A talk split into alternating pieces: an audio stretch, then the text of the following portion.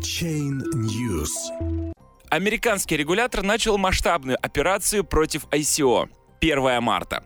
Финансовый регулятор США рассылает многочисленные судебные запросы компаниям, которые причастны к буму на рынке первичного размещения токенов. Эксперты считают, что это только начало активных усилий по установлению государственного контроля над ICO. Комиссия по ценным бумагам и биржам США SEC начала активное расследование среди компаний, ведущих деятельность в сфере криптовалют.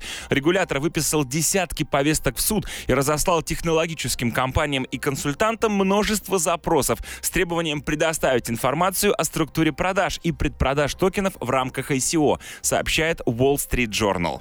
Согласно информации, полученной изданием из собственных источников, SEC в первую очередь уделяет внимание простым соглашениям о предоставлении токенов, популярным среди компаний, привлекающих финансирование посредством криптовалют. Такие соглашения позволяют приобретать токены в процессе pre-ICO. Права на эти токены можно покупать, продавать или обменивать до старта основного краудсейла. SCEC обеспокоена тем, что подобные соглашения используются как ценные бумаги, но при этом не соответствуют правилам и требованиям, предъявляемым к подобным инструментам. Например, ранее в этом году популярный мессенджер Telegram привлек в рамках предварительной продажи токенов 850 миллионов долларов от 81 инвестора. Информация о том, получил ли Telegram от регулятора судебный запрос, не раскрывается, отмечает UECG. Пока SCEC выявила лишь несколько случаев мошенничества, в январе регулятор остановил размещение стартапа Ares Bank, обвинив руководство компании в том, что они вводят инвесторов в заблуждение,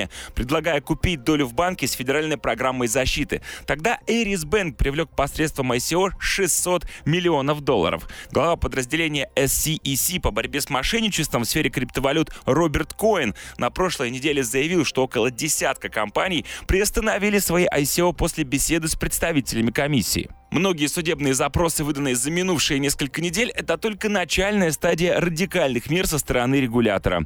Мы видим лишь верхушку айсберга. Последуют тонны правоприменительной деятельности, утверждает Дэн Галахер, сотрудник ACEC в период 2011-2015 года, а теперь член совета директоров блокчейн-компании Symbiont.